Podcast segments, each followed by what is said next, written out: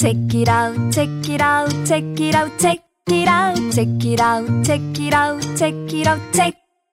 Check it out, check it out, check it out, check it out, check it out, check it out, check it out, check it out, check it out. 안녕하세요. 콘텐츠 로그 발행인 서혜인입니다. 콘텐츠 로그는 범람하는 미디어의 바닷속에서 취향을 제안하는 콘텐츠 큐레이션 뉴스레터입니다. 콘텐츠를 받아들이고 소화하는 시야를 넓히고 싶다면 10일에 한 번씩 메일함에서 콘텐츠 로그 뉴스레터를 만나보세요. 콘텐츠 로그는 스티비로 만듭니다. 좋은 뉴스레터를 더 많은 사람에게 스티비. Check it out, check it out, check it out, check it out, check it out, check it out, check it out, check. Check it out, check it out, check it out, check it out, check it out, check it out, check it out, check it out, check it out. 세 사람과 책 이야기 3자 대책 시간이 돌아왔습니다. 안녕하세요. 한자입니다. 안녕하세요. 그냥입니다. 안녕하세요. 단호박입니다. 그, 예. 잘 지내셨나요? 네. 네, 잘 열심히 지내셨나요? 잘 지내고 여전히 성악 선생님한테 혼나고 지내고 있습니다. 네. 다른 분들은 2주 동안 어떻게 지내셨나요? 뭐 하고 지냈나 생각하는 중입니다. 음, 뭐 저는- 했길래 2주가 휘리릭 갔나? 저는 연필 깎으면서, 아, 연필 음. 깎으면서 지냈어요. 제가 책을 읽으면서 예전에는 포스트잇 플래그를 사용을 했는데, 최근에는 그걸 사용을 하질 않아요. 그래서 책에 뭔가를 이렇게 표시하고 싶을 때 연필을 음. 쓰는데 연필 깎기를 제가 너무나 좋은 연필 깎기를 만나서 그거 사용하는 재미에 푹 빠져 있습니다. 이렇게 돌려서 쓰는 건가요? 네네네 기차 모양 그거 음. 기차 모양 그거 아, 클래식한 그거. 네네네 음흠. 아니 전에는 그 조그만 그 휴대용 네. 연필 깎기 많잖아요. 네. 그런 거 사용해서 깎았는데 연필심이 항상 짧고 그리고 이게 절단면이라고 하나요? 그게 이게 거칠거칠해서 네, 네. 깎으면서도 항상 만족스럽질 않았거든요. 근데 그 TT라고 혹시 아시나요? 두 분? 네. 라- 모양 아닌가요? TT 이름 들어봤어요. 모양이 지금 정확히 같네요. 어떤 모양인지 기억은 안 나요. 아, 다람쥐 모양이 아니고 그 TT의 로고가 어떤지 모르겠는데 저 어렸을 때는 TT 크레파스가 있었거든요. 아, 네. 요즘도 나오는 것 같은데 거기서 나온 기차 모양의 연필 깎기가 아주 아름답게 연필을 깎아줍니다. 음. 아, 그렇군요. 네네네. 연필심 길고 매끄럽게 음. 아, 그거 하면서 지내고 있습니다. 기분이 좋죠. 연필을 네. 깎으면. 저는 그 어렸을 때 다람쥐 모양 이 샤파라고 하죠. 그게 네네. 샤- 있었는데 네, 같은 브랜드인 것 같아요. 네. 그 시절에 그 기차 모양 샤파가 네. 되게 뭔가 멋져 보이고 막 반짝반짝 빛나는 게 은색으로 네, 여전히 있어 은색이에요. 네. 보였거든요. 네. 아, 그렇군요. 그 사실은 저는 그 연필 깎기 참 좋아하는데 그게 유일한 단점 인 것 같아요. 너무 번쩍인다는 거. 아, 그래요? 네, 완전 은색에, 완전. 금색에, 음. 네. 다른 색으로 도색을 해보세요. 도색이 네. 뭘로 도색을 할까요? 아크릴 물감 이런 걸로 하면 왠지 네. 칠해질 것 같은데요? 아, 그냥 번쩍이는 거 쓰겠습니다. 네. 네. 아, 맞다. 오늘은 방송 시작 전에 AS를 해드릴 사항이 있습니다. 음, 저 저번 주 3자 대책에 관한 AS인 거죠? 네, 맞습니다. 네. 지난 시간에 우리 한자님께서 노래를 한 곡 좀 뽑아주셨잖아요. 네. 네, 네. 별들에게 물어봐를 제가, 네. 네, 노래라고 네, 맞아요. 네, 제가 말씀드렸죠. 네, 근데 그- 제가, 어, 그거 개그 프로에 나왔던 노래인데? 라고 네, 했잖아요. 네. 근데 알고 보니까 진짜 원곡이 있더라고요. 네, 있어요. 음. 네. 혜은이님의 네. 노래더라고요. 그래서 제가 음.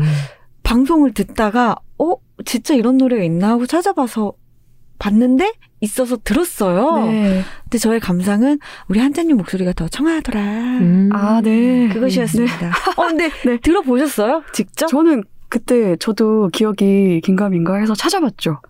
근데 여- 노래가 맞고 제가 근데 아는 노래는 혜연이 선생의 노래가 아니라 그보다 더 이전 세대의 노래거든요. 아, 네. 그렇구나. 그 제가 찾아보니까 이시스터즈라는 여성 3인 그렇구나. 그룹이 근데 이분들이 그 어, 그룹명은 이시스터즈인데 세 분 다 김씨 성을 가지고 계십니다. 아, 왜 김씨성 김씨 성을 가진 세 분이 네. 네, 그왜 이시스터즈일까? 혹시 만드신 분이 이시 성을 갖고 계시나라는 생각도 들고.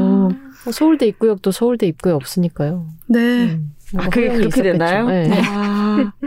아, 근데 제 말은 한자님 혹시 네. 본인이 부른 그 녹음된 내용을 들어보셨나요? 아니요, 그거는 아, 듣지 못했습니다. 아, 되게 좋습니다. 네. 네. 앵콜 가나요? 네. 아, 네. 그, 그렇답니다. 네. 책 소개로 넘어갈까요? 네. 오늘 제가 가지고 나온 책은 크루아상 사러 가는 아침입니다. 저 책 제목을 꽤 많이 들어봤던 것 같아요. 아, 그래요? 네. 네, 요즘 많이 읽으시는군요. 네, 뭐 인터넷에서도 그렇고 음, 예전에 다른 이름으로 나온 책이었는데 다시 나와서 뭐 기뻤다 이런. 아. 아, 그래요? 네. 저는 그거는 몰랐네요. 음, 음, 이번에 출간된 책인 줄 알았어요. 음, 근데 요즘에 사람들이 이 책을 왜 이렇게 많이 찾는지 알 것도 같아요. 음. 이 책은 일단 프랑스 작가인 필리프 들레름이 썼고 고 복만 번역가가 옮겼고 안유진 작가님의 일러스트가 실린 책입니다. 버섯이 있군요. 네, 버섯도 있고 버들강아지 그리고 체리, 사과 껍질, 사과, 크루아상도 그리고 스웨터도 있는 음. 표지 가 이게 되게 따뜻해 보이지 않나요? 네. 색감이 너무 좋아요. 네, 그 냄새도 좋아요 이 책. 음. 아. 잉크를 좋은 걸 쓰셨나 봐요. 음. 색종이 냄새 같은 게 나서 아. 네, 이렇게 이렇게 냄새 맡아 보면 되게 좋은 책인데 네. 되게 그러- 시간을 들여서 네. 햇빛 아래서 막 음식을 만들어서 먹을 것 같은 느낌의 표지네요. 네, 따뜻하죠. 네. 느낌이. 크로아상 사러 가는 아침이 책 제목인데 첫 챕터의 내용이기도 해서 음. 제가 이 책을 받아들고 이거는 사람을 홀리려고 작정한 책이다. 음. 오. 라는 생각을 했습니다. 크로아상 많은 분들이 좋아하시잖아요. 네. 저는 두 분 빵 좋아하시나요? 네. 네, 잘 먹습니다. 최근에 네. 제가 크로아상 생지를 사봤습니다. 아, 네. 아, 궁금해요, 후기. 그 냉동실에 넣어놨는데 알고 보니까 해동을 해서 이- 구워야 되는 거더라고요. 네. 그래서 음. 해동을 안 하고 구웠다가 망해서 아이고, 이런. 다음에는 저녁에 이제 냉장실에 넣어놓고 아. 네. 아침에 이제 준비된 행복을 먹는 것을 준비된 이제, 행복을 먹는다. 예, 준비를 하고 있습니다. 네. 너무 장시간 내버려 두시는 것 같은데요? 그게 생지가, 냉장실에 놔두려면 밤 하룻밤은 있어야 되지 않을까요? 네, 그렇군요. 음. 저도 생지로 한번 구워 먹어본 적이 있거든요. 아. 네, 친구가 그 크로아상을 좋아해서 생지가 한 20분 정도 어. 꺼내 놓으면, 네. 단호하게 제가 산 생지는 그랬어요. 이번에도 실패하시는 거 아니에요? 그렇군요. 이번엔 너무 뭐. 과발효되어서 네. 이러는 거 아니에요? 하여튼 뭐몇 번의. 시도를 통해서 저에게 맞는 크로아상을 한번 찾아보겠습니다. 아, 네. 한 봉지 샀으니까 아니, 저도 크로아상 예전에 좋아했는데, 최근에는 가급적 안 먹고 있어요. 걔가 음. 버터랑 우유가 네. 들어가서 그 소비를 좀 조금이나마 줄여보려고. 근데 크로아상하고 또 제가 유일하게 먹는 빵이 바게트 아. 였거든요. 근데 둘 다 먹어본 지가 굉장히 오래 됐어요. 바게트는 일단 정말 맛있는 바게트를 먹어봐가지고 이미 먹어버려서 그 뒤로는 무슨 바게트를 먹어도 맛이 없는 거예요. 아이고 저거 근데 그게 벌써 3년 전입니다. 3년 내내 바게트도 못 먹은 거죠. 그런데 아, 네. 그 궁극의 바게트 되게 궁금하네요. 네, 저, 네, 얘기하니까 또 먹고 싶은데, 네, 파리에 있습니다. 아, 그럴 줄 알았어요. 네, 파리에 에이. 있고, 제가 그 기간 동안에 바게트만 먹으러 다녔거든요. 아, 바게트로 유명하다는 집을 다 돌아다니면서 먹어봤는데 정말 맛있는 집이 있었어요. 그집 어. 바게트는 뭐 어떻게 형용하기가 불가능한 어, 먹어보고 싶다. 네 그런 빵이었는데 덕분에 제가 3년 내내 바게트를 먹지 못하고 음. 있습니다. 음. 그래서 이 크루아상 사러 가는 아침을 딱 본 순간에 그 맛과 그 빵에 대한 그림이 확 솟구치는 거죠. 그 밀가루 음식을 향한. 어쨌든 이런 식으로 이 크루아상 사러 가는 아침은 일상에서 만나는 소소한 사물들 혹은 공간들을 소재로 한 34개의 짧은 이야기들이 실려 있는데요. 방금 말씀드린 첫 번째 이야기의 내용이 이렇습니다. 아침에 잠자리에서 일어나서 옷을 주섬주섬 입고 바깥으로 나갑니다. 새벽이고요. 숨을 쉬면 입김이 나올 정도로 공기가 차고 가스등이 켜진 어두운 거리를 이 화자가 걸어서 어디로 가겠습니까? 빵집. 빵집으로, 빵집으로 갑니다. 빵집으로 가서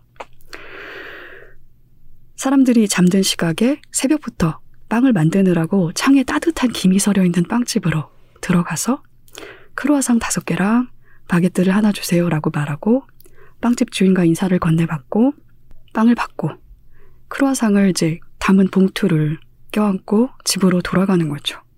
근데 어떻게 되겠어요? 빵이 따뜻하니까 크루아상을 하나씩 꺼내서 다 먹어 치우는 거예요. 붕어빵 사갖고 들어가는 가장의 모습 이런 거군요.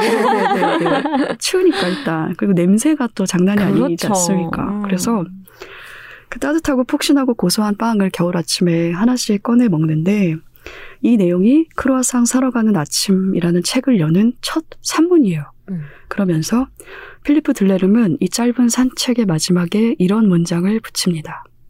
다시 하루가 시작되고 있다. 그러나 어쩌나 당신은 이미 하루 중 가장 좋은 부분을 먹어버렸으니. 아, 이게 그 글의 마지막 문장이에요. 세상에. 그래서 저는 이런 산문을 봐서 너무 좋았고, 이런 식으로 크루아상 말고도 완두콩 깍지 까기, 그리고 첫 맥주 한 모금을 마시기, 에스파드리오라는 신발이 있잖아요. 밑에가 이제 마성분으로 된 거칠거칠한 신발인데 천으로 된 얇은 신발. 본 적이 있으실 거예요, 두 분도. 그 신발에 물이 배서 예전에 탐스 신발이 그거. 네네네 음, 그런 그거요. 것 같아요. 네 그런 거요. 음. 근데 그 신발의 특징이 한 번 젖으면 아무리 빨아도 그 얼룩이 사라지질 않잖아요. 음. 한번 젖으면 영원히 쪼글쪼글해지는 상태가 되는데 그런 일에 대한 산문도 쓰고 또 터키의 간식인 로쿰을 한 봉지 사서 먹고 셔벗을 만들려고 오디를 떨어 갑니다. 음. 그리고 또 바나나 스플릿을 먹기도 하는데요. 이런 이야기들이 실려 있는데 각각의 이야기가 짧고 또 한편으로는 느슨하지만 맛과 색과 감촉과 공기를 내가 겪은 것처럼 경험할 수 있는 그런 산문들입니다. 저도 저 기분이 뭔지 요새 잠깐 알 것 같다는 기분이 들 때가 있었는데 요새는 아니었고요. 가끔 저희 회사가 재택을 하잖아요. 네. 그러면 이제 종일 집에 있기는 너무 깝깝하니까 점심시간에 밖에 나오면은 집 앞에 에스프레소 바가 하나 생겼더라고요. 오. 음. 그래가지고 가서 이제 매우 나는 여기 동네 주민이고 여유가 있으며 지나가는 사람을 지켜보면서 에스프레소 한 잔을 마실 수 있지라는 느낌으로 가끔 한 잔을 마셨는데 그러고 나서 이제 커피 마시면 가슴이 뛰는 증상이 나와서 그 다음엔 안 갔거든요. 근데 한번 가셨군요, 그러면. 한 두 번 갔었어요. 네. 네. 두 번 갔었는데 그게 되게 좋더라고요. 그러니까 햇빛이 통창으로 들어오고 음. 이제 내 앞에는 에스프레소는 사실 아니었어요. 에스프레소는 써서 잘 못 먹습니다. 그 카페 크렘이라 그래가지고 에스프레소 네. 위에 네. 이렇게 크림 뿌려 먹는 거 있잖아요. 그걸 해놓고 이제 여유로운 척 하는 거죠. 사실은 곧 들어가야 되지만. 하지만 그, 그 모든 공기, 온도, 습도, 음. 조명, 이런 것들이 되게 좋다는 생각을 했던 때가 있었어요. 음. 아마 그런 기분이었겠죠? 그런 사소한 행복들이 의외로 오래 기억에 남는 것 같아요. 음. 음. 저는 그런 기억들이 모여있는 어떤 물체 주머니? 아. 그런 게 있는 것 같다는 생각도 좀 들고, 음. 뭐 예를 들어서 이 자- 저자가 빵을 사 먹은, 새벽에 빵 사 먹는 얘기를 할 뿐인데, 저는 그런 경험은 없거든요. 새벽에 빵 사러 나가서 빵을 먹으면서 집으로 돌아온 기억이 없는데, 내가 그 길을 경험한 것 같다는 착각이 음. 드는 거예요. 그럼 이 기억이 어디서 나왔을까? 각각의 상황, 각각의 순간마다 유사한 기억이 나- 저한테도 어딘가에 있는 거죠. 네. 그래서 그 순간에 이렇게 싹 모여서 또 간접 경험도 그렇게 하지 않나 싶고 제가- 저희, 저희에게는 붕어빵의 기억이 있죠. 네, 그렇죠. 그렇군요. 저녁에 집에 가는 길에 델리 사가지고. 만주와 네, 아, 델리 만주. 땅콩빵과 네. 계란빵, 계란빵과 군고구마. 네. 군빵과 뭐 이렇게 끝없이 우리는 참 아니, 많은 걸 아니 먹었다. 겨울이 겨울이 되면 뭘 자꾸 구우세요. 맞아, 어, 맞아. 맞아. 근데 구운 게 제일 맛있어요, 사실은. 맞아요. 음. 네. 음. 저 예전에 무슨 요리 다큐멘터리 같은 걸 보는데, 프랑스인가 이탈리아인가 어디 셰프들이 고구마를 맛있게 먹는 방법을 연구를 하다가, 마지막에 유레카를 외친 게 불에 굽더라고요. 근데 한국에선 이미 오래전부터 그러니까요. 이렇게 먹고 있었는데, 음, 감탄을 역시. 하면서 아. 너무 맛있다고. 제가 이 책을 고른 이유는 크게 두 가지가 있는데요. 첫 번째는 천천히 일상을 산보하는 느낌의 책을 오랜만에 읽고 싶었고, 그리고 두 번째는 슬프고 아픈 이야기를 다루는 책을 읽는 게 지금 너무 어렵다면 그 책을 잠시 떠나도 괜찮다. 음. 세상에는 다양한 책이 있고 이런 식으로 감각을 되살리고 깨우는 책도 있다라는 이야기를 하고 싶었습니다. 사실은 제가 얼마 전에 독자들을 만날 일이 있었는데요. 그 자리에서 받은 질문 중에 아픈 이야기를 읽기가 점점 어려워진다 이런 음. 질문이 있었어요. 두 분은 어떠세요? 저도 그렇습니다. 영화도. 누군가가 힘들어하는 영화를 요새는 잘 못 보고 음. 음, 행복한 애니메이션 이런 걸 보고 있더라고요, 제가. 음, 그래서 주인공이 위험에 빠져도 저 친구는 영화 끝나기 5분 전엔 반드시 행복해질 거라는 게 이미 보장되어 있는 영화만 제가 찾고 네. 있는 거예요. 네. 아이고 공감되네요. 저도 네. 그래요. 음. 저도 갈수록 그렇게 되는 것 같아요. 음, 근데 그거에 대해서 생각을 해본 적이 있는데 왜 그럴까? 이런 말 하면 조금 우습기도 하지만 나이가 들어가면서 뭔가 내가 아는 고통의 양도 늘어났잖아요. 내가 피부로 느끼거나 아니면 간접적으로 받는 주변 사람들을 통해서나 이렇게 누적된 고통의 데이터가 있다 보니까 점점 더 접근하기가 어려워지는 그렇죠. 것 같아요. 예전에는 네. 좀더 내가 거리가 있었다면 내가 보는 고통과 나 사이에 거리가 좀 더 멀었다면 갈수록 그게 좀 가까워지는 것 같아요. 그렇죠. 네. 음.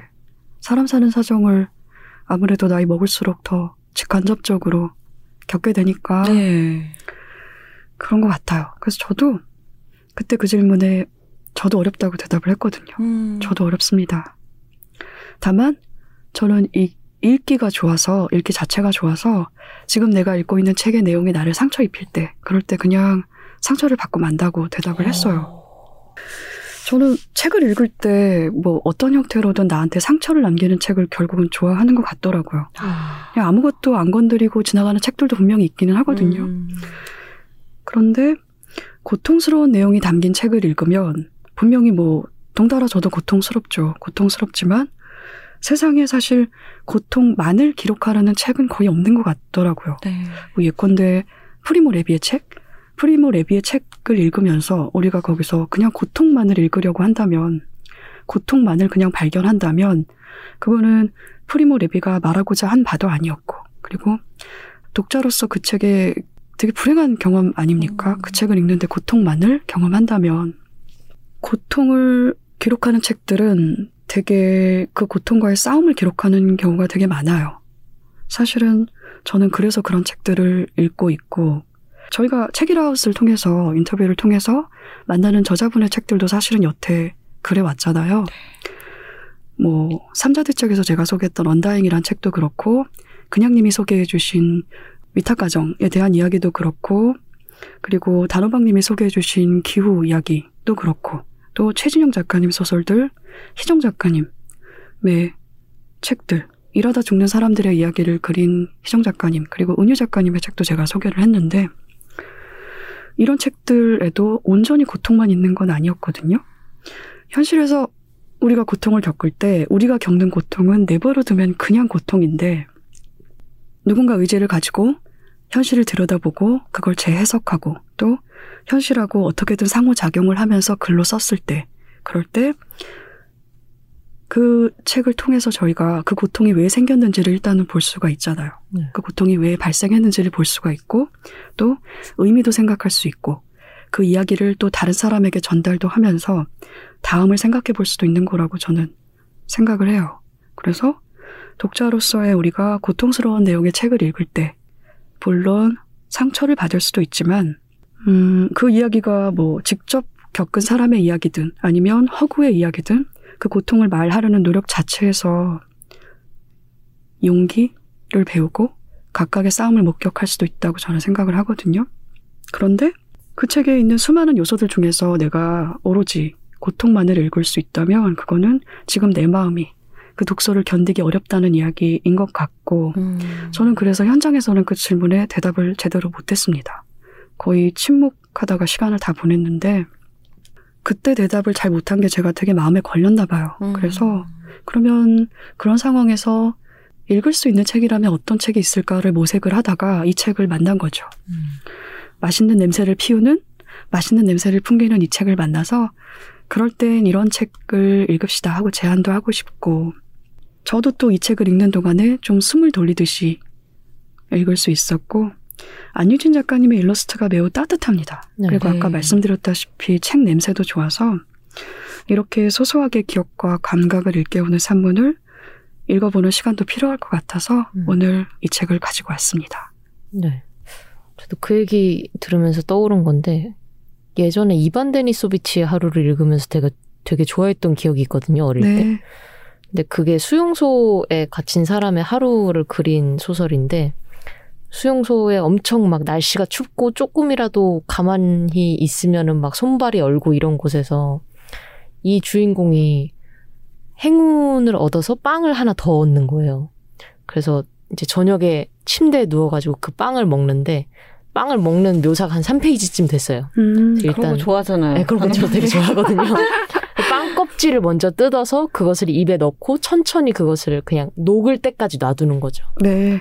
그런 것이 그 하루 동안의 그 사람의 고된 노역과 지금 몇 년이 될지 알 수 없는 이 감옥 생활에서 이 사람한테 위안이 되고 나중에 그런 식으로 하루를 버텨가지고 그 사람이 결국 풀려났다 이런 식으로 이야기가 끝나거든요. 저는 그 소설을 읽었을 때 괴롭다기보다는 그냥 그 장면 장면 그 하루를 살아내는 희망 같은 것들이 더 보였던 것 같아요. 음. 뭔가 힘든 소설 안에서도 그런 2%가 있지 않을까요? 그 다솔 작가님이 예전에 얘기했던 엄청 슬픈 가운데서도 2%는 엄청 행복한 뭐 그런 게 음. 있지 않을까 싶어요. 음, 어떻게 보면 정말 같은 걸 봐도 어디에 더 초점을 맞춰서 보느냐가 사람마다 다를 것 같다라는 생각도 드네요. 네. 그래요. 그 같은 책을 읽어도 책을 읽는 사람의 마음의 상태가 어떠냐에 따라서 음. 또 읽히는 부분이 달라서 네. 네. 단호박의 책으로 그럼 넘어가 볼까요? 네. 저는 제목이 재밌는 책을 들고 왔습니다. 어차피 우린 죽고 이딴 거다 의미 없겠지만 네. 이 제목입니다. 저도 요즘 읽고 있습니다. 아 그렇습니까? 네. 그 저는 표지가 재밌었는데 표지에 원제가 적혀 있더라고요. 이 one day we will all be dead and none of this will matter인데 어느 날 우리는 다 죽어버리고 그리고 이 모든 것은 이제 소용이 의미가 없다라는 건데 여기에 그 어차피 우린 죽고 이딴 거 다 의미 없다 해서 이제 없다랑 이딴 거랑 죽고를 다 빼니까 one day this will matter. 아. 그러니까 음. 어차피 어느 날 이것은 뭔가 의미가 있게 될 것이다. 음. 로 이렇게 표지를 해 놓으셨더라고요. 네. 이 책의 주제가 그런 게 아닐까 합니다. 어차피 우린 죽고 있다는 거 다 의미 없겠지만 그래도 어느 날 언젠가 이것은 의미가 있을 것이다. 이런 뜻이 아닐까 싶어요. 이 책의 저자는 사치 코울이라는 어, 여성분이시고요. 1991년에 캐나다에서 태어난 사람입니다. 가족 부모님이 다 인도 인도인이었고요. 아버지하고 어머니는 인도에서 결혼한 다음에 캐나다로 이민 온 인도계 캐나다인 2세라고 할 수 있겠죠. 지금은 캐나다를 벗어나서 뉴욕에서 기자를 하고 작가로 활동 중이라고 합니다. 그리고 아주 트위터를 열심히 하는 트위터리안이기도 합니다. 이 책의 번역은 어, 좀 생소한 이름인데 익숙한 이름이에요. 작은 미미라고 혹시 기억하시나요? 네. 그 장기하의 얼굴들에서 아, 미미 시스터즈 시스터즈. 네. 춤을 추셨던 분 중에 한 분. 아, 그리고 큰 미미도 계세요? 네. 아. 그래서 작은 미미와 이제 박원희 씨라는 분이 같이 이 책을 옮기게 되었습니다. 작은 미미 씨는 4년간 인도에서 생활한 적이 있대요. 음. 그러고 나서 인도를 뭐 한국 사람들한테 좀 소개를 하고 싶은데 어떻게 소개할까 하다가 어, 이 책이 아주 동시대적이고 인도를 설명하는데 매우 좋겠다 싶어서 같이 친구와 번역을 하게 되었다고 합니다. 인도계 이민자 여성이 지금 뉴욕에서 살았을 때 어떤 삶을 살게 될 것이냐가 되게 잘 그려져 있는데요. 일단은 쇼핑에 대해서 이야기를 합니다. 이제 이 저자가 질문을 던지죠. 여성이 쇼핑을 다 좋아한다고 하는데 정말 여성은 쇼핑을 좋아하는가? 스스로 물어요. 그리고 이 저자는 매우 좋아합니다. 어. 이 10살 때 사치 선생님이, 음, 학교를 다니면서 속칭 쿨한 친구가 되고 싶었던 거예요. 이제 잘 나가는 친구들 있잖아요. 학교 다니면 막 엄청 막 예쁘고 잘 꾸미고 다니고 막 남자애들 여자애들 잘 어울려 다니고 호호호 하하하 하고 뭐 미국으로 치자면 그 뭐냐 치어리딩 하고 남자애들은 럭비 하고 막 그런 애들 있잖아요. 그런 쿨한 사람이 되고 싶었대요. 그래서 엄마랑 이제 월마트에서 옷을 보는데 예, 파란색 바탕에 형광 노란색으로 난 남자 때문에 학교 다닌다라고 적힌 티셔츠를 사고 싶었대요. 음. 음. 이런 걸 입고 다니면 애들이 나를 주목할 거고 난 쿨한 애가 되겠지. 난 이런 거에 신경 쓰 이런 시선에 신경 쓰지 않는 도도한 여자가 될 거야. 이거 가지고 음. 이제 엄마한테 엄마 이거 사줘 한 거죠. 하지만 인도계 이 어머니는 절대 용납할 수 없는 극대노? 티셔츠인 거죠. 어딜 이런 말도 안 되는 문구를 입으려고 하냐 그래가지고 실랑이를 하다가 결국에는 그 티셔츠를 못 사고 대신에 나는 완벽하지 않아. 근데 거의 그렇게 될 것 같아서 나도 내가 무서워라고 적힌 티셔츠를 샀다고 합니다. 음. 레터링 셔츠를 되게 좋아하시네요. 그러네요.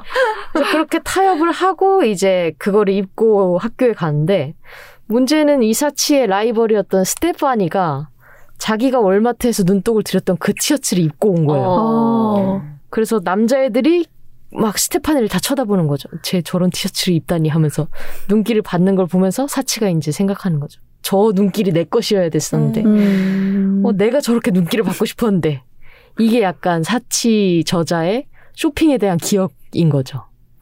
그 이후에 사치 저자는 계속 쇼핑을 했습니다. 뭔가 나를 더 돋보여주고 나를 완벽하게 소개해주고 나의 결점과 나의 단점을 모두 가려주는 완벽한 옷이 있을 거야 라고 하면서 쇼핑을 하는데 이게 늘 뭐 기분 전환 용이거나 자기의 용이거나 음. 내 자아를 개조하기 위한 옷이거나 아니면 정신승리 같은 용이거나 하는 식으로 쇼핑을 하는 거죠. 그러면서 이렇게 얘기하죠. 이렇게 쇼핑하면서 느끼는 내적 불안감은 우리와 평생 함께 할 것이다. 이 저자 자체도 이게 불안 때문이라는 걸 알고 있어요. 자기가 충분히 인지를 하고 있지만 어쩔 수 없고 나는 그걸 알고 있으면서도 계속 살 것이다. 라고 얘기를 하는 칼럼이 하나 있고요. 두 번째로는 이 저자가 하는 내용, 말하는 내용 중에 하나가 피부색이에요. 캐나다에서, 어, 그렇게 쿨한 사람이 되고 싶고, 어, 잘 나가는 아이가 되고 싶었지만, 실상은 그 지역에서 갈색 피부는 자기 한 명이었고, 이제 흑인 친구가 한 명이었대요. 그래서 그 지역에서는 흑인이라고 하면 그 흑인 친구를 지칭하는 말이 똑같은 거예요. 음. 근데 뭐 그다지 뭐 자기를 괴롭힌다거나 그런 건 없었어요. 왜냐하면 어, 사치는 학교에 다니면서 부끄러워하지 않을 백인 음식을 싸갖고 다녔거든요. 샌드위치라든지 사과라든지 팩주스라든지 과일맛 젤리라든지 흔히 백인 친구들이 싸갖고 다니는 점심을 싸갖고 다니고 이제 키치디라고 불리는 쌀로 만든 인도 수프 이런 건 싸지 않았어요. 어머니가 선견 지명이 있으셨던 거죠. 그래서 뭐 그냥 나는 이런 거 싸고 다니니까 백인 여자애들 저 친구들이랑 친해고 지고 싶으니까 같이 먹어야겠다 하고 옆에 이제 딱 앉았는데 이 백인 여자애들 무리는 왜, 왜 우리랑 앉아 있어? 너는 피부가 갈색이잖아. 라고 얘기를 합니다. 이 사치콜은 카슈미르 지방에서 태어나고 자란 카슈미르인이래요.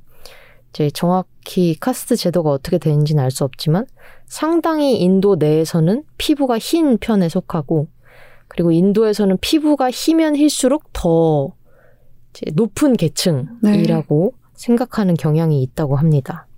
그래서 피부색이 갈색이라기보단 연갈색에 가깝고 교육 수준이 높고 사회 경제적 지위가 높은 어떤 계급인 거죠. 주변에서 봤을 때 인도인들은 흰 피부에 너무 집착을 해요. 그리고 어두운 색의 피부를 가진 사람들은 좀 잘 사는 집에서 가사 도우미를 하는데 약간 연갈색인 그 피부를 가진 사람들은 이 사람이 있는지도 뭐 없는지도 모르는 채 그냥 행동을 하죠.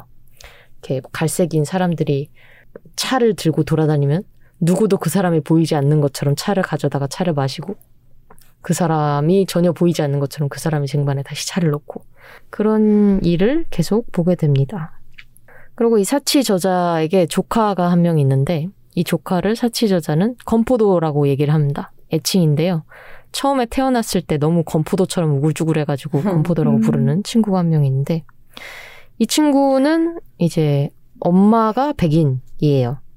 그리고 자기 가족 중에서 누구보다 흰 피부에 푸른 눈을 가진 외모상으론 전혀 인도인이라고 보기 힘든 어떤 외모를 가지게 되죠. 그리고 건포도는 백인 동네에 살고 백인 음식을 먹고 백인 학교에 다니고 있어요. 사치는 생각을 합니다. 건포도는 나에 비해서는 훨씬 더 쉽게 세상을 살아갈 거야. 하지만 두 파벌에 동시에 속해 있으면서도 어디에도 속해 있지 못할 거야 라고 동시에 생각을 합니다. 이 건포도란 친구가 커서 인도를 어, 경험할 수 있는 기회는 자기 가족, 이모, 뭐 할머니, 어, 옆에 사촌 같은 사람들이겠지만 거기에도 속해 있을 수는 없겠죠. 피부색이 다르니까요. 백인 사회에서 살아남았을 때 백인이라고 인정을 해줄까요? 그것은 잘 모르겠습니다. 하지만 건포도도 자기 나름의 자아 정체성의 혼란 같은 것들이 분명 어느 순간 오게 될 테죠. 그것을 생각하면서 사치 저자는 또 글을 씁니다. 이 책에서 제가 백미라고 생각했던 부분은 인도의 결혼식을 묘사하는 부분이었는데요. 혹시 인도의 결혼식 장면을 영화 같은 데서 보신 적이 있나요? 저는 소설로 접한 적은 있어요. 전에 제가 소개한 콜카타의 아, 세 네. 사람에 아. 짤막하게 등장을 하긴 합니다. 음. 이 사치 코울 저자가 좀 시니컬하게 농담을 계속하는 측면이 있거든요.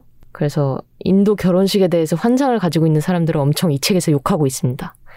왜냐하면 어, 인도 결혼식에 참석해 보지 않은 사람들은 인도 결혼식이 너무 이국적이고 색감이 막 가득하고 화려한 장신구에 가족들이 모두 모여서 하하호호 웃으면서 몇 날 며칠 이렇게 즐겁게 파티를 벌이는 게 너무 좋다라고 얘기하지만 실제로 참석하면 개인적인 시상 시간과 자주성을 침해당하는 7일 동안이고 여러 벌의 옷을 갈아치우면서 가족 구성원으로서 의무를 다해야 되는 죽음의 주간이라고 네. 이야기를 합니다. 가족이라고 모인 사람들은 정확히 나에게 족보가 어떻게 되는지 잘 모르겠어요. 모두가 다 이모고 고모래요. 그래서 어떤 사람은 아빠의 언트, 그러니까 아빠의 고모이자 엄마의 언트래요. 그럴 수가 없잖아요. 근데 그 언트라고 불리는 이모와 고모가 한 40명쯤 됩니다. 나중에 이제 포기하게 되죠. 아, 저 사람들은 그냥 언트겠거니 하고 음. 그냥 나의 이모고 고모겠거니 하고 생각하는데 그 사람들이 우글우글합니다. 그 5일에서 7일 동안 행사가 진행되는데 총 7개의 행사가 그 안에 치러지고요. 그 행사 따마다 옷을 갈아입어야 돼요. 근데 그 옷도 남성과 여성에게 기대하는 수준이 다르다고 합니다. 아빠랑 오빠는 전통 의상을 입을 필요가 없고, 어, 자기는 이제 온갖 종류의 어, 전통 의상과 동시에 현대적인 짧은 드레스와 온갖 것을 다 챙겨가야 되는 거죠. 신부가 아닌데도 그렇게 갈아입어야 된다는 이야기죠? 네. 음. 그래서 모든 이들이 미친 듯이 하객들이. 옷을 싸갖고 와가지고 아, 네. 일곱 개의 행사 동안 옷을 계속 갈아입는다고 합니다. 네. 뭐 인도 DJ가 와서 막 인도 팝 음악하고 힙합 음악을 막 틀어줘요. 저녁에 파티를 한다고. 그러면은 이제 불편한 의상에 몸뚱이를 막 우겨넣은 다음에 댄스 플로어에 가서 인도 힙합에 맞춰서 이제 네. 춤을 춥니다. 근데 문제는 이게 여자가 춤추는 공간이랑 남자랑 분리돼 있어요. 네. 그리고 남자들은 어. 이 사람들이 춤을 추는 동안 옆에서 이제 위스키랑 생선 튀김이랑 치킨이랑 하여튼 튀긴 것들을 막 마십니다. 마시고 음. 먹고 야 계속 먹고요. 근데 이제 웃기는 게 뭐냐면 여자들이 남자들 앞에서 춤을 출 수가 없기 때문에 이 사람들을 분리시켜 놓는데 남자들 앞에서 춤추는 사람이 있습니다. 그 사람이 누구냐면 드레스를 입은 남자예요. 음. 드레스를 입은 남자가 남자들 앞에서 춤을 춥니다. 왜냐하면 여자들은 남자들한테 춤출 수 있는 걸 보여줄 수 없기 때문이죠. 그래서 이제 사치 저자는 뉴욕에서 오랫동안 일을 했기 때문에 이 일련의 광경에서 그 모든 여성 자기 대상화와 트랜스 혐오와 그런 것들을 읽어내면서 이제 분개를 하는 거죠. 어떻게 이런 식으로 할 수가 있냐. 음. 이 사람은 드레스를 입고 매우 우스꽝스럽게 춤을 추면서 이 남자들한테 웃음을 얻어내는데 그것들은 다 너무 어, 사치가 보기에는 굉장히 야만적인 어떤 관습인 거죠. 그리고 이제 대망의 유종의 미로서 신부가 있는데 신부는 이 어마무시한 장신구를 차고 이제 나와야 하는데 이 어마무시한 장신구가 막 귀를 뚫고 막 나와야 하는 장신구 같은 것들이죠. 그래서 몇 시간째 막 비명을 지르면서 장신구를 찹니다. 음. 그래서 사치가 이제 다 녹초가 된 이 신부 앞에서 말을 하는 거죠. 있잖아, 좋은 소식이 있어. 그거는 어차피 우린 죽고 있단 거 다 의미 없어진다는 거지. 음. 제목이 이제 여기서 나오게 됩니다. 저자가 어, 책 후반쯤에 자기가 사, 자기의 뿌리가 있는 인도에 대해서 이런 식으로 묘사를 하는데요. 저는 이 묘사 부분이 굉장히 책의 중심을 잡아준다고 생각해서 조금 길긴 한데 살짝 어, 소개를 드려보고 싶습니다. 저자가 하는 말은 이렇습니다. 인도의 이미지는 보통 딱 두 가지로 정리될 수 있다. 첫 번째, 한마디로 이야기할 수 없을 만큼 하나하나가 너무 아름다운 인도. 엉덩이 큰 여자들과 흙먼지 가득 날리는 길에서 맨발로 축구하는 남자애들이 사는 나라. 길거리를 배회하는 코끼리와 그저 보기 좋은 인도 사원이 있는 나라. 두 번째, 어색하게 요동치면서 앞으로 나아가고 있는 인도. 유행처럼 번진 강간에 고통받고 페미니즘 운동과 의료 시스템에 있어 한없이 무능한 나라. 노상방뇨와 노상방똥이 행해지고 카스트 제도가 전 세대를 망쳐놓은 나라. 세상의 모든 것과 마찬가지로 중간 지점 어딘가에 진실이 있다. 어떤 곳이든 아름답고 완벽하면서도 훼손되어 있고 위험하다. 라는 내용을 적게 됩니다. 이 작은 미미 이 번역가님이랑 박원희 번역가가 왜 이것을 번역하고 싶었는지 이 부분을 보고 저는 딱 알 것 같았어요. 음. 지금 현대 인도 모습이 이거고 그 현대 인도 모습을 보여줄 수 있는 가장 대표적인 작가가 사치코울 작가가 아니었을까라는 음. 생각을 하게 됐습니다. 아까도 얘기했지만 좀 시니컬한 편이에요. 그리고 농담이 좀 깔려 있고 그 농담이 굉장히 이제 91년생스럽습니다. 이런 식으로 얘기하면은 모든 91년생을 아, 일반화시키는 거지만 기본적으로 어, 글을 쓰고 인터넷에 익숙하고 이민자 세대로서 자기 정체성이 있는 사람의 농담이 전체적으로 좀 깔려 있어요. 그 아까 크로아상 얘기도 있었는데 크로아상을 비웃는 내용도 있거든요. 네. 어떤 내용이냐면 이제 사치코울 저자가 봤을 때 많은 사람들이 고등학교를 졸업하고 다 이제 자아를 찾겠다면서 반항을 막 짊어지고 막 유럽 여행을 갔단 말이에요. 음. 근데 이제 저자가 봤을 때는 아주 웃기는 짓인 거예요. 자아를 찾긴 뭘 찾아. 이건 야, 100% 헛소리 하고 있네. 야, 프랑스에서 맛있는 빵과 허세 이외에 찾을 수 있는 거라고는 없어. 네. 맛있는 빵이 네. 있잖아요. 그리고 그- 솔직히 그 두 가지는 지금 당장 손을 뻗기만 해도 닿는다. 맞아요. 네. 라고 음. 이야기를 합니다. 저는 자아 찾으러 여행 간다는 이야기는 정말 좀 이상한 이야기 같아요. 음. 자아를 왜 바- 거기서 찾지? 나를 가장 많이 목격한 사람도 지금 내 주변에 있는 사람들이고, 나를 둘러싼 일상 사물들 다 여기 있는데, 찾으려면 여기서 찾아야지, 네. 바깥에서 뭘 찾을 수 있으려나? 라는 생각도 들고, 음. 또 한편으로 바깥에 나가야 내가 여태 이런 생각을 하고 살았구나. 내가 여태 몸담고 살아왔던 세계에, 사회에 굉장히 동질화돼 있구나. 이게 확 느껴지는 순간들이 있거든요. 그런 면에서는 발견이 될 수도 있겠지만, 자아라는 게 그렇게 뭐 1년에 길어야 한 달, 세 달 그렇게 나갔다 온다고 바깥에서 찾을 수 음. 있는 건 아닌 것 같거든요. 그리고 이런 얘기를 하는 데는 저자가 인도계여서 그런 그 이유도 있겠죠. 네, 왜냐하면 한동안 그러네요. 자아 찾기 유행의 대부흥지가 아, 인도였기 인도였죠. 때문에 그렇죠. 그러네요. 모두가 네. 다들 그냥 꾸역꾸역 인도로 밀려 들어가서 네. 이제 자아를 찾기 위해 노력했던 시즌이 있었죠. 그러네요. 그 91년생이라는 어, 어떤 지표를 강조한 것은 트위터에 관한 칼럼도 하나 있어서 그랬던 건데요. 작가가 엄청나게 트위터를 많이 쓰는 트위터리안이라고 제가 아까 말씀을 드렸잖아요. 이 저자가 아, 트윗을 한번 올렸다가 사이버 불링을 크게 당한 적이 있었어요. 네. 그 트윗의 내용이 뭐였냐면 비백인, 비남성 작가들의 글을 더 많이 읽고 그 글에 수수료를 더 쳐주고 싶다라는 음. 글을 올렸다가 이제 모든 이들이 우르르 몰려 들어가가지고 이제 온갖 욕을 다 하기 시작하는 거죠. 막 누가 욕을 하나요? 백- 백인이고 그 남성인 백인, 사람들인가요? 그러면? 사람들이 네. 우르르 와가지고 너는 어, 그렇게 못생겨서 그런 얘기를 세상에. 하는 거다부터 시작해서 살해 위협도 그냥 막 남기고 자살하라든도 온갖 얘기를 다 쓰는 거죠. 이 헤비 트위터리안인 저자는 처음에 아주 웃기는 소리 하고 있네 하고 일일이 다 싸우고 이제 키보드 워리어라고 하죠. 음. 아주 열심히 엄청나게 많이 싸우고 조롱하고 막 어, 뭔가 걸 다 합니다. 근데 어느 순간 그런 글에 시달리니까 이제 위축이 되는 거예요. 어떡하지? 지금 나한테 누가 죽이겠다고 오고 있는데 지금 음. 이 자리에 내가 있어도 되는 건가? 내가 어디에 글을 쓰고 있고 어디에서 일하고 있는지 사람들이 다 아는데 그랬을 때 이제 사치코울의 을 사치코울과 사귀고 있던 사람이 이런 얘기를 합니다. 넌 누구에게 어떤 것도 빚지지 않았어. 모두에게 너를 바치지 않아도 돼. 넌 그냥 멈춰도 돼. 그래서 사치코울 저자는 그날 트위터 계정을 비활성화합니다. 그러고 마음을 추스리고 2주 뒤에 다시 계정을 활성화한 뒤에 여러 장의 동영상을 올리는데요. 그 동영상의 내용은 뭐였냐면 언더테이커라는 레슬러의 동영상을 올렸대요. 이제 레슬러고 약간 짜여진 판 안에서 레슬링을 하는 사람의 동영상이었는데 이 언더테이커라는 캐릭터의 특징은 뭐냐면 늘 마지막에 막 머리를 막 온통 땀에 절고 막 온갖 거 다 부수고 막 피로 덮인 다음에 링 위에서 로프를 잡고 소리를 치는 거예요. 여긴 내 땅이다. 음. 그래서 그것을 이제 트위터에 올리면서 다시 계정을 활성화합니다. 음.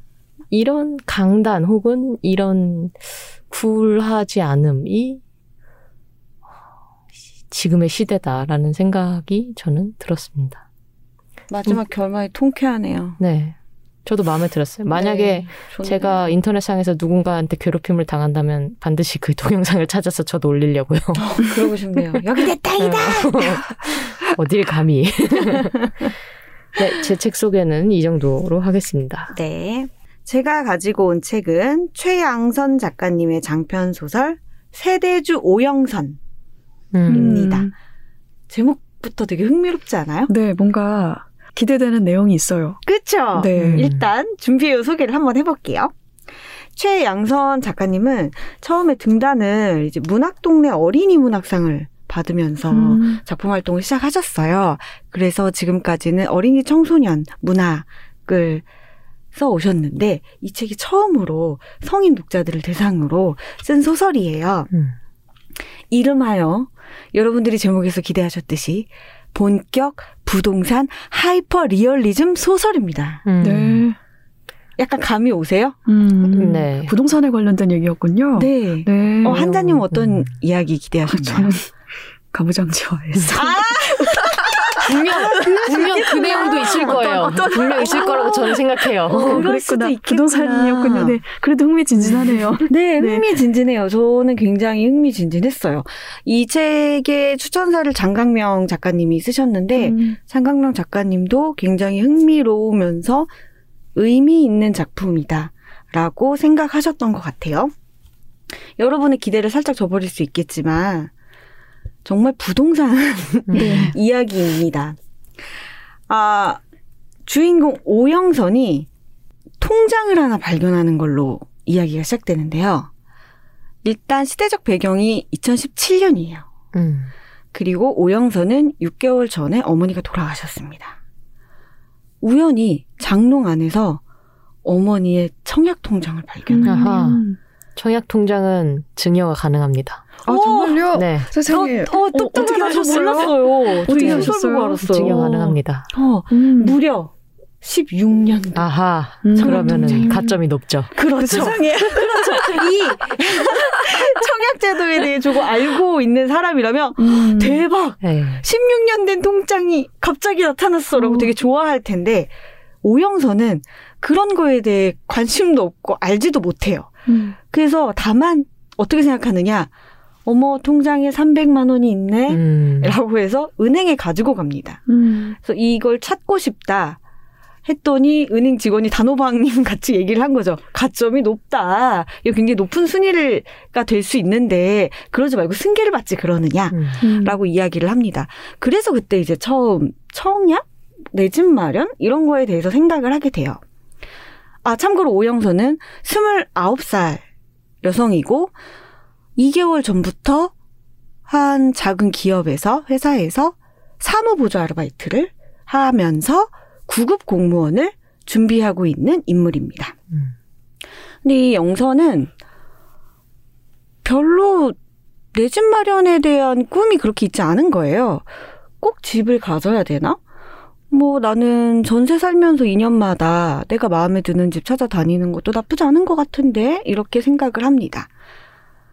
그런데 이 대한민국의 이 주택 사정이 그렇게 호락호락하지가 않죠. 집주인이 찾아와요. 그래서 아 내년에 우리 아들이 결혼하는데 이 집을 고쳐가지고 신혼집으로 쓰려고 해서 아우 미안한데 좀 나가줘야겠네 이렇게 하는 거죠. 남은 시간은 이제 4개월 음. 정도예요. 영선에게는 이제 가족이라고는 여동생이 한 명 있는데 그 여동생과 같이 이제 새로운 집을 찾아 나서야 하는 상황에 놓이게 됩니다. 그 과정에서 직장 동료인 주대리하고 뭔가 접점이 생기게 돼요. 주대리는 집주자인가요? 어, 노리셨을 것 같은데. 아 그럴 수도 고려하셨을 수도. 주대리하고 이 영선은 정말 친하지 않은 관계였어요. 둘 다 회사 내에서 관계를 맺는 데에는 관심이 없습니다. 영선 같은 경우에는 이제 공무원 시험도 준비하고 있고 또 영선이 이 아르바이트 일을 시작하기 전에 회사 비정규직으로 일했던 적이 있거든요. 이 회사 생활 안에서 벌어진 일들이 그렇게 동화처럼 아름답지 않지 않습니까? 그래서 그 안에서 맺는 관계에도 그렇게 미련이 없어요. 그래서 나는 잠시 여기 머물다 떠날 것이고 나는 돈 때문에 다니는 것이고 라고 해서 관계 맺는데 관심이 없습니다. 주대리 같은 경우에는 되게 열심히 일하면서 동료들에게 돈은 안 쓰면서 동료들하고 친하게, 친하게 지내지도 않는 그런 사람이에요. 그런데 우연히 주대리가 영선에게 여기 회사 근처에 있는 모델하우스 구경 갈 건데 같이 갈래요? 음. 라고 음. 말을 하게 되고 거길 또 우연히 같이 가요. 그러면서 집에 대한 이야기를 서로 이렇게 하게 되거든요. 알고 보니까 주대리는 청약, 내 집 마련에 관심이 엄청 많은 거예요. 그러면서 아파트는 살 공간이기도 하지만, 사는 공간이기도 하지만, 투자 상품이기도 하다라는 의견을 피력합니다. 음, 그때 영선은 불편함을 느껴요. 음, 특히나 지금 이 시점에 영선은 어떤 생각을 하고 있었냐면 그 이사 나가야 하는 그 전셋집에서 돌아가신 어머니하고 두 자매가 9년을 살았어요. 그래서 이 집을 떠난다라는 게 갑자기 너무 싫은 거예요. 엄마의 부재를 경험한 후에. 그런데 주대리가 집은 상품이라고 이야기를 하니까 내가 멸시당한 것 같은 기분이 드는 거죠. 집이라는 것이 단지 물질만은 아닌데, 라는 생각이 듭니다. 그런데 이 생각이 소설이 진행되면서 조금씩 흔들리기 시작해요. 음. 뭐냐 하면, 이제 동생이랑 집을 구하러 다녀보잖아요. 아휴, 이 집값은 왜 이렇게 계속 오르기만 하는지. 9년 전에 이 집에 처음 들어와 살면서 9년 동안 두 번 전세금을 올려줬대요. 그렇게 마련한 보증금 가지고는 지금 현재 갈 만한 곳이 너무 찾기 힘든 거예요. 더 안쪽으로 들어가야 되는 거죠. 음. 부동산 구해보셨으면 안쪽으로 들어간다는 말이 무슨 말인지 아시죠? 월갑으로 밀려간다는 얘기인가요? 네, 대로하고 되게 멀어지는, 네, 네, 네. 네, 그런 막 언덕을 조금 더 올라가야 네. 되고 골목골목 들어가야 되는 그런 집밖에 없는 거죠, 선택 사항이. 그래서 부동산에서 또 그리고 여동생도 대출을 받아서 좀 더 받아서 다른 집을 구하는 게 어떠냐 이런 이야기를 하게 돼요. 근데 영선은 대출에 대해서 두려움을 가지고 있습니다. 왜냐하면 내 부모가 대출 때문에 너무 힘들어하고 그것을 상환하느라 너무 많은 음. 것을 희생하고 이렇게 살았던 것을 알고 있기 때문에 대출을 무서워해요. 음. 빚을 하는 무서운 거야. 음. 이렇게 생각을 합니다. 그런데 어느 날 주대리랑 또 얘기를 많이 하게 됐는데 주대리가 그렇게 이야기를 하는 거죠. 자기의 살아온 이야기를 하면서 대출이라는 것은 분명 빚이지만 그것을 선과 악으로 나누어서 이야기할 수만은 없다. 내가 감당할 수 있는 대출은 거인의 어깨에 올라타는 것과 마찬가지다. 아, 음. 거의 나왔습니다. 네. 아, 모든 부동산과 모든 저기 주식에서 나오는 그 거인. 아, 그렇군요. 이 주대리의 역사를 잠깐 말씀드리자면, 주대리는 과천에 신혼집을 마련해서 살고 있어요. 아이가 하나 있고요. 둘째를 임신한 상태입니다. 그런데 이 모든 것이 주택 청약에서 신혼부부 특공에 아, 유리한 지위를 차지하기 위한 철저한 계획 하에 이루어진 거예요. 왜냐? 주대리의 부모님이 이 주택 시장에서 한국의 주택 시장이 막 성장하는 과정에서 많은 부를 축적한 사람이에요. 그 음. 경험을 갖고 있는 사람이에요. 음. 우연히 강남에 아파트를 힘겹게 샀는데 천정부지로 가격이 오르면서 부동산 시장이 눈 뜬 거죠. 그래서 이제 아 여기 개발된대 여기 오른대라고 하는 곳을 찾아다니고 공부를 하고 분양권을 사고 팔고 하면서 부를 축적한 사람입니다. 그래서 자신의 딸에게도 과천이 서울에서보다는 청약 경쟁률이 낮다. 신혼 네. 특공을 노려라. 이런 식으로 말하자면 플랜 아닌 플랜을 세워준 그런 부모예요. 그거는 지난번에 단호박님이 소개해주신 대치동에 나온 부모의 형태와 대단히 유사한 방식의 전달, 지식 전달이네요. 그죠 연상되는. 지점이 있죠. 어, 정보 전달, 연어족이었나요? 네, 맞아요. 아 그러네요. 부모의 경험을 그대로 전수받아서, 네, 그 삶을 꾸려나가고 더 업그레이드 시키려는 네, 그런 후세대들. 네, 네 맞습니다. 그런 인물인 거네요. 음. 음. 그래서 이제 주대리는 자신의 부모가 거인의 어깨에 올라탔었던 거죠. 음. 근데 이제 거인의 어깨에 올라타면 남들보다 100배, 20배 빠른 걸음으로 큰 보폭으로 앞서 나갈 수 있다는 걸 아는 거예요. 그 이야기를 영선에게 해주게 됩니다. 어, 영선이 거인의 어깨? 거인의 어깨? 자꾸 생각을 하게 돼요. 그러면서 그 어깨에 올라타지 못했던 자신의 부모를 떠올립니다. 앞서도 영선의 부모님에 대해 잠깐 언급을 했지만 영선의 부모님은 50년대생 베이비 부머 세대였어요. 아마 저희 또래 부모님도 그러실 것 같은데 그 세대를 봐도 그렇게 내 집 마련이 호락호락하지는 않았잖아요. 그쵸. 결코 녹록지 않았죠. 영선의 부모님도 막 통장도 만들어 보고 막 어디 신도시 개발한다는 소식에 들떠보기도 하고 이제 LH가 공급량을 늘릴 거래라고 하면 기대도 하고 하지만 번번이 그 꿈이 좌절됩니다. 나의 임금으로는 오르는 집값을 도저히 따라갈 수가 없었기 때문에 아버지가 사업을 하다가 2008년 금융 국제 금융 위기 때 타격을 받아서 결과적으로는 협심증으로 돌아가셨고 음. 어머니는 백반집에서 일을 하고 그 백반집마저 재개발로 문을 닫아서 청소 용역 업체에 들어가서 아파트 청소 일을 하다가 나중에 암이 발병해서 이제 돌아가신 건데 영선은 알고 있는 거죠. 거인의 어깨 위에 올라타지 못한 사람들의 삶이 어땠는지 나도 그 길을 가게 될까봐 불안함이 이제 생겨나기 시작하는 거예요. 그리고 엄마가 끝까지 이 청약 통장을 해지하지 않았다는 것은 그때 그 한 달에 10만 원씩 붙는 그 돈도 엄마한테 되게 컸는데 그걸 끝까지 해지하지 않았다는 거는 엄마가 그 꿈을 끝내 놓지 못했구나라는 음. 것도 알게 되는 거죠. 그래서 처음에 아 뭐 내 집 마련 꼭 필요해 라고 생각했던 게 점점 흔들리고 마음의 변화가 생겨나기 시작합니다. 그러면 과연 영선은 세대 주이며 동시에 집주인이 되었을까요? 아니면 세입자가 되었을까요? 그것을 아마 알려주지 않으시겠죠. 빙고!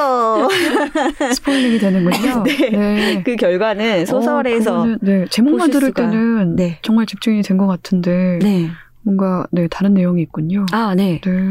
그리고 이 영선의 심리 변화뿐만 아니라 아까 말씀드린 그 주대리라는 인물이 보여주는 어떤 전형적인 타입들에 대한 생각도 해볼 수가 있고 음. 또 하나는 영선이 굉장히 편안하게 생각하는 공간이 하나 있어요. 휴 카페라고 하는 이 휴 카페 사장이 휴 씨라는 이름으로 나와요.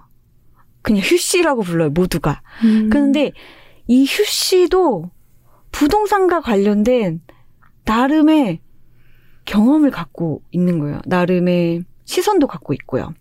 이 부분은 스포일러가 될 수 있는데 듣길 원하지 않으시면 잠깐만 뒤로 가시면 되고요. 간략하게 말씀을 드리자면 휴 씨는 결혼을 해서 무리하게 아파트 구입을 한 경험이 있습니다. 대출을 받아서. 그런데 집을 사고 나면 뭐가 생기죠? 대출 상환의 의무가 생기죠. 그렇죠. 그래서 열심히 막 힘든 줄 모르고 일을 했어요.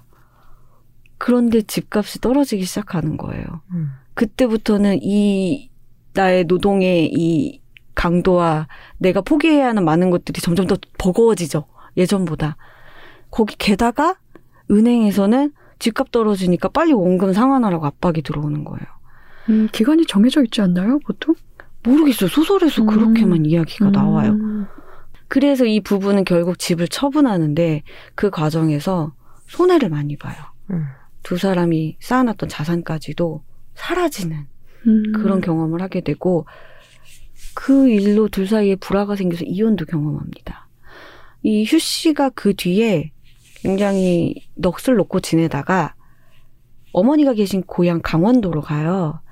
그곳에서 자연 안에서 그냥 뭐 씨도 심고 물도 주고 산책도 하고 이러면서 그냥 시간을 보내는데 그러면서 내가 시간 안에 있다라는 경험을 하게 된 거예요. 시간이 나를 스쳐가거나 아니면 내가 시간 속에서 막 엄청나게 달려가거나 이런 경험이 아니라 내가 시간 안에 머무르는 경험을 한 거예요.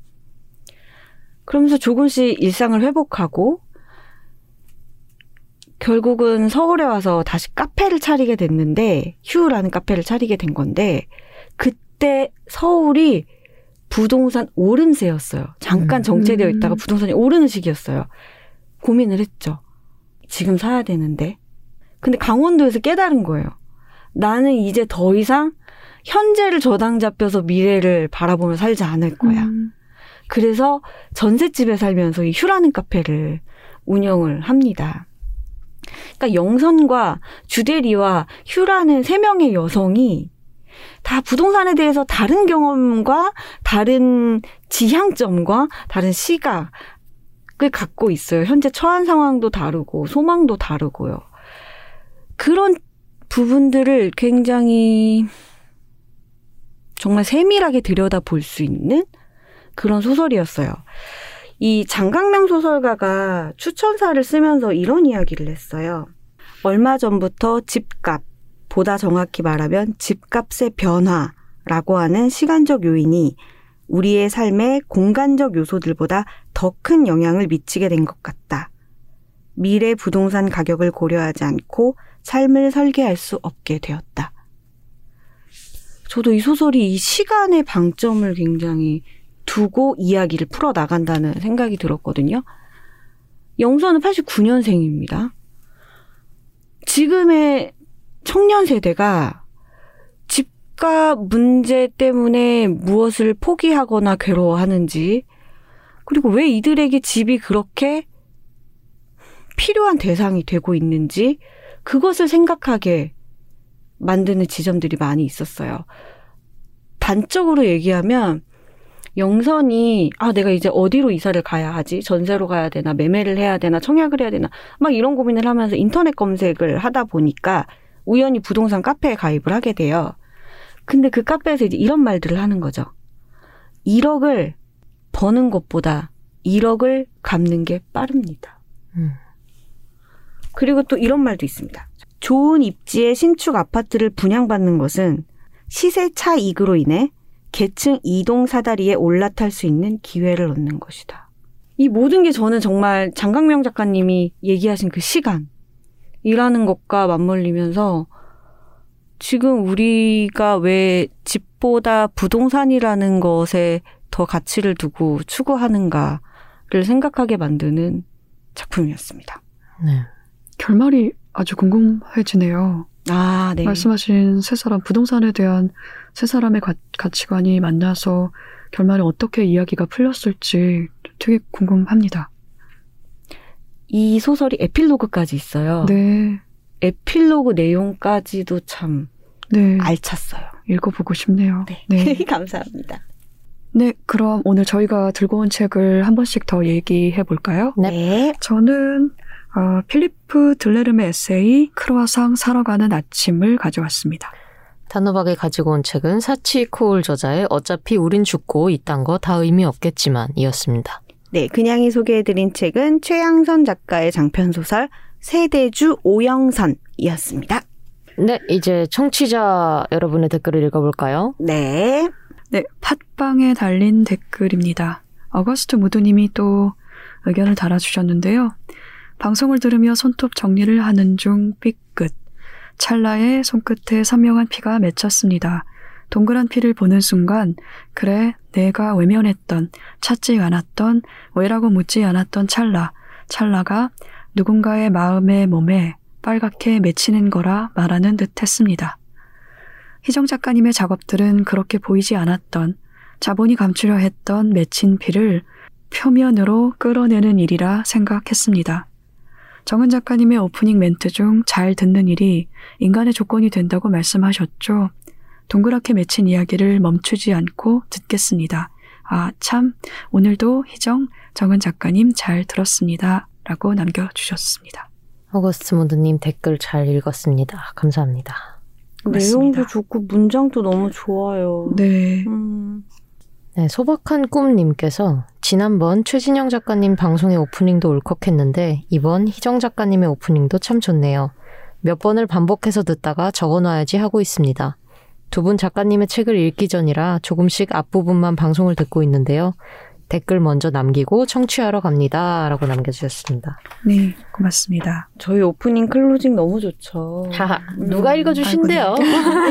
읽어주시는 것 뿐만 아니라 직접 준비해서 아이고, 네. 와서 읽어주시기 때문에 뭐라고 할까. 2주에 한 번씩 작가님이 쓰신 글을 내가 받고 있다라는 게 되게 신기하다는 어. 생각도 들고 네. 저는 그러네요. 고맙습니다. 아, 감사합니다. 네, 사용 중이지 않은 닉네임 님의 댓글입니다. 저도 일하면서 인터뷰를 종종 하곤 하는데 인터뷰 어도 인터뷰 이도 갈수록 어렵게만 느껴지던 차. 희정 작가님이 출연해 주신 이번 화는 사람을 대하는 말과 태도에 대한 고민에 정말 여러모로 큰 도움이 된 것 같습니다. 아, 그리고 제가 레즈비언 여성인데요. 퀴어는 당신 옆에서 일하고 있다. 라는 소중한 책 써주셔서 정말 감사합니다. 몇 권 사서 회사 동료들에게 나눠주려고 해요. 라고 하셨습니다. 음, 오, 감사합니다. 고맙습니다. 어, 감사합니다. 정말 감사한 책이 많죠. 희정 작가님께서 써주신 네. 책은. 음. 트위터에 정은 박 님이 남겨주셨는데요. 황정은 작가님의 책이라웃 들으며 매번 울컥한다. 사람들이 귀 기울여야 할 소중한 목소리들의 힘을 실어주는 것 같아서 방송을 하시는 이유 같은 게 느껴져서 작가님의 고맙습니다 라는 말과 같은 무게로 고맙습니다 라는 인사를 전하고 싶다 라고 남겨주셨어요. 고맙습니다. 일단은 고마, 고마, 고맙습니다. 그리고 이거는 책이라웃을 만드는 분들의 안내가 커서 네, 저는 그냥 열심히 하려고 노력할 뿐입니다. 저희 각자 다 고맙습니다라고 하죠. 네. 서로 서로 고맙습니다. 고맙죠. 정말. 고맙습니다. 네, 감사합니다. 고맙습니다. 비디님 고맙습니다. 감사합니다. 들어주셔서 감사합니다. 고맙습니다. 막 뿌리고 있어, 단호박님이. 그거 같지 않아요? 교회나 성당 가면은 주변에 있는 신도들이랑 아, 네. 서로 인사하라 그러잖아요. 네, 맞아요. 사랑합니다. 사랑합니다. 사랑합니다. 신도님. 고맙습니다. 사랑합니다. 사랑합니다. 주님의 사랑이. 굉장히 holy하네요. 네. 네, 팟빵에 프랜 리보위츠 님이 남겨주신 댓글입니다. 삼자대책 댓글이네요. 아, 그렇네요. 에피소드 한 편 듣는데 책 세 권 읽은 것 이상으로 머릿속이 풍성해지는 경험을 하게 되네요. 소개해주신 책들을 바로 주문해버렸어요. 책읽아웃 들은 이후로 자연스럽게 예스24를 통해 책을 주문하게 되었습니다. 저희가 계속 예스24 이야기를 해가지고 여러분의 머릿속에 인이 박히게 된 겁니다. 저에게도 올해 세 분을 만난 게 너무 큰 사건이고 큰 행운입니다. 오래오래 만나고 싶어요. 하트 남겨주셨습니다. 어, 감사합니다. 역시 주문을 했다라는 댓글이 아주 반갑죠. 아, 반갑죠. 네. 그리고 저는 최근에 어 어디서 이런 말을 들었는데 당신이 들을 때 제일 좋은 말이 뭐냐고 어디서 그런 말을 들었어요. 그래서 음. 나의 경우는 어떻지? 라고 잘 생각해 봤는데 두 분도 한번 생각해 보세요. 저는 아 네가 좋아라는 말이 제일 좋더라고요. 음. 음. 그래서 이렇게 댓글로 오래 만나고 싶어요라고 해 주실 때 되게 좋아요. 너무 행복하고 음. 너무 감사하고 그러네요. 음. 두분 어떠세요? 어떤 말이 좋으세요? 하나만 고르라면? 저는 저는 그냥 제 성정에 맞는 말을 좋아하는 것 같아요. 다 그렇지 뭐. 예, 음. 뭐다 그렇지 뭐 그런 다 거. 그렇지 뭐. 예, 그럼 음. 그럴 수 있지. 오, 세상에. 두 분의 연륜이, 방, 두 분의 어떤 유대 관계랄까 이런 것들이 지금 한 순간에 느껴졌어요. 저는 그냥님이 그 말을 다 그렇지 뭐라는 말을 바로 하시는 걸 보고, 아, 두 분이 정말 제가 제 끈끈하시구나. 인생 기조가 그런 거라서 네, 네. 어차피 내가 힘이 들 때는 대부분 사회에서 나에게 뭔가 힘든 일을 줬거나 아니면 어떤 사람이 나를 힘들게 했을 때잖아요. 네. 음, 근데 사실 그 사람이나 그 사회적 상황이 막 나를 아프게 하고 나를 힘들게 하자고 만들어진 상황은 아니란 말이에요. 음, 그냥 어떤 음. 사람이 아무 생각 없이 그냥 뭐 무슨 말을 하다가 그냥 제가 그 돌에 맞았을 수도 있는 거고. 그랬을 때 그냥 그렇다라고 넘기면서도 이제 그 순간 이제 화가 날 때는 있는 거죠. 아, 그럼요, 그래 인간인데. 이해는 돼. 그럴 수도 음. 있지. 근데 아니 근데 그럼 맞아. 아니 근데 저놈이 그래도 그렇지. 막 이러면서. 그럼 이제 계속 이제 다독이는 거죠. 그럴 수도 음. 있지. 음. 나도 언젠간 저랬지 하면서. 음, 아 근데 대단해요 성정이. 음, 그렇게 자기를 안에 일어나는 감정을 고를 네. 수 있다라는 게 사실 여기서 많은 것이 생략돼 있어서 그렇습니다. 그럴 수 있지. 아니 근데 그럴 수 있지. 아니 근데 이런 것들이 다 삭제되고 아니 생각해 보니까 열받네. 그럴 수도 있지. 아 아무튼 어 댓글에서 이렇게 풍성한 얘기가 나올 줄은 몰랐어요. 네. 너무 네. 좋네요. 네. 다음 다음 댓글로 넘어가 볼까요? 네. 001 하나님의 댓글입니다. 현 고2인데 대치동 이야기 정말 공감하면서 들었네요. 다 제 생각이지만 학종의 폐해라고 해야 될까요? 학교 내에서도 작년 입시 결과에 따라서 밀어주는 학생들이 있고 아무리 같은 활동을 하더라도 어떤 선생님께서 생기부를 써주냐에 따라 당락이 좌우되기도 하죠. 그래서 강남 8학군, 자사, 특목으로 학생들이 가고자 하는 거고요. 어느 순간 고등학교가 대입을 위한 기관의 역할밖에 하지 않는 것 같아 저도 모르게 모든 목표가 대입이 되어버린 지 오래고 좋은 고등학교의 척도가 어느 좋은 대학을 얼마나 많이 보내는가 더라고요. 대학 많이 보내기 콘테스트도 아니고 학교에서도 대입 실적을 좋게 하기 위해 학생들에게 무조건적인 하향 지원을 추천하고 고교 학점제, 급변하는 입시 제도 때문에 지금 재수, 삼수를 마냥 바라보기도 힘든 상황이 됐더라고요. 선생님들께서도 지금 어떻게 될지 아무도 모른다고 하시고. 모든 분들 다 행복하게 이 입시판을 빨리 떠나셨으면 합니다. 라고 남겨주셨어요. 어, 당사자분이 오셨군요. 야, 음, 등장. 등장하셨다. 네. 음. 두둥. 두둥. 트위터에서 또랑님이 삼자 대책을 듣고 이런 의견을 남겨주셨는데요. 삼자 대책, 대치동에 관한 얘기 재미있다. 대치동이라는 동네가 어떻게 해서 사교육의 중심지가 되었는가부터 국내 대학 입시 유형이 정부별로 어떻게 변천하였는가에 대해서 슉슉슉 설명해 주시는데 수험생일 당시 예체능 지망 학생이었던 사람은 마냥 딴 세상 이야기 듣는 것 같고 그러네. 음. 점점점 남겨주셨습니다. 맞아요. 대치동 이야기에 많은 분들이 공감을 해주셨네요. 네, 그러게요. 근데 네. 그 이걸 소개할 때도 저도 그 생각을 하긴 했어요. 이제까지 우리가 뭐 입시제도 얘기를 잘 안 한 것 같더라고요. 네. 그러니까 음. 10대 노동에 대한 이야기를 하고 10대의 어떤 힘듦에 대해서 얘기를 하는데 대치동으로 대표되는 어떤 입시에 대한 얘기를 잘 안 한 것 같아서 음. 좀 들고 와볼까라는 생각을 했거든요. 근데 또랑님 말처럼 이게 모든 사람한테 적용되는 문제는 아닌데 그쵸. 분명 어느 지역이나 어느 계급에서는 일어나고 있는 일이기 때문에 그럼요. 그냥 그걸 좀 다양하게 보고 싶다라는 생각을 해서 들고 온 책이기도 합니다. 모든 음. 이들이 이것을 다 뭐 따라갈 필요는 없고요. 어느 그렇죠. 지역의 어느 곳에서는 이런 일도 일어나는구나라고 음, 생각해 주시면 음. 될것 같아요. 저희가 늘 하는 얘기가 다 그런 거죠. 뭐 여러분 이런 이야기도 있어요. 라는 음. 거죠. 뭐. 근데 또 어찌나 정말 슉슉슉 설명을 잘해주셨는지. 네네, 저 감탄했어요. 정말. 네. 네. 저도 네. 녹음 때 진짜 어, 저 많은 내용 어떻게 저렇게 일목요연하게 정리했지 싶었거든요. 그러니까요. 저는 항상 감탄하는데 지난번 대치동에 관해서는 정말 들으면서 감탄을 했고 그렇죠. 방송 끝나고 나서 바깥에서 PD님이 들어오셔서 대체 이런 책은 어떻게 골라서 읽으시는 거예요? 질문도 하시고 제가 저도 물어보고 싶고 막 그렇고 그래서 뭐라고 답하셨어요? 별 그냥 제가 그냥 읽는 책이 이런 거다 보니까 그냥 비슷한 류의 책을 갖고 오는 것 같아요. 아니요, 되게 음. 항상 다양한 주제의 그러게요. 책을 읽으신다는 음. 생각이 저는 들거든요. 음. 네. 대단해요. 감사합니다. 훈훈하네요. 네. 그냥님에게는 성대모사라는 장기가 있지 않습니까? 갑자기? 네. 갑자기 무명한 제가- 토크예요? 제가 정리라면 이제 그냥님은 성대모사인 거죠. 아, 누구도 고향 오징어 사활을 할 수는 없어요. 감사합니다. 네. 음.